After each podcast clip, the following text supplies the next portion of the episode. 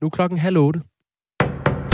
Nu er der nyheder på Radio 4. Politiet bør kigge på Liberal Alliances Alex Vandopslags boligsag. Det vurderer flere jurister, som Dagbladet Information har talt med. Anne Philipsen fortæller. Alex Vandopslag fik i en periode på to år uberettiget et tilskud til dobbelt husførelse og en lejlighed stillet til rådighed af Folketinget. Det gjorde han, fordi han havde folkeregisteradresse i Struer i perioden. Men Struer Kommune har afgjort, at han brød CPR-loven ved at opholde sig for lidt i Struer, og derfor har Alex Vandopslag betalt hele tilskuddet tilbage og opsagt sin folketingsbolig. Ifølge flere jurister, som Dagbladet Information har talt med, så bør sagen om dobbelt husførelse undersøges af politiet.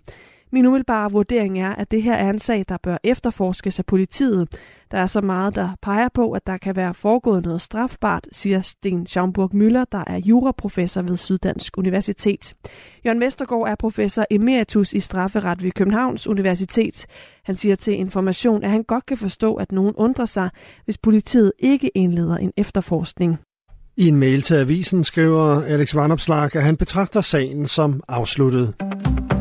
Byen Bakhmut i Donbass-regionen i det østlige Ukraine er fortsat centrum for nogle af de mest blodige kampe mellem ukrainske og russiske styrker. På det seneste er kampene i byen taget til, fortæller journalist Stefan Weiger, der befinder sig tæt på fronten. Der ser jeg jo øh, soldater, som kommer tilbage fra for eksempel fra, fra Bakhmut, hvor der er rigtig hårde kampe, og som, øh, som er rigtig rystet over, over det, de, det, de oplever, altså hvor hårde de her kampe egentlig er. Øh, og dem, der kommer tilbage, er utrolig glade for overhovedet at være i live. Tusindvis har mistet livet i kampene i og, og omkring byen. Det, som de ukrainske soldater fortæller, jamen, det er simpelthen, at at øh, russerne sender den ene bølge efter den anden bølge af soldater øh, imod de ukrainske forsvarsværker. Altså nærmest, så nogen beskriver det som, som de ting, man har læst eller set omkring Første Verdenskrig. Altså den her form for skyttegravskrig, hvor der nærmest bliver fløjtet, og så løber der bare mennesker over og prøver at indtage den anden skyttegrav. Det er Rusland, der angriber over en bred front i Donbass, mens Ukraine forsvarer sig. Danmark står godt rustet i forhold til at have gas nok næste vinter. Vinteren er lige slut, men inden for de næste måneder begynder man at fylde de to danske gaslager op igen. Vi ser en meget stor sandsynlighed for, at vi har bunen øh, fyldt øh, lager, når vi rammer næste vinter, siger chefstrateg hos Nykredit Frederik Ingholm. Den gode situation skyldes dels, at Danmark har sparet på energien, dels at vinteren har været mild. Det skabte frygt for mangel på gas, da Rusland efter invasionen af Ukraine skruede ned for gassen til Europa. Hos Energistyrelsen peger vicedirektør Martin Hansen på, at det er vigtigt, at folk og virksomheder bliver ved med at spare. Jeg kommer ikke til at sige, at der ikke er nogen problemer, men billedet ser mere positivt ud, end det gjorde før jul, siger han.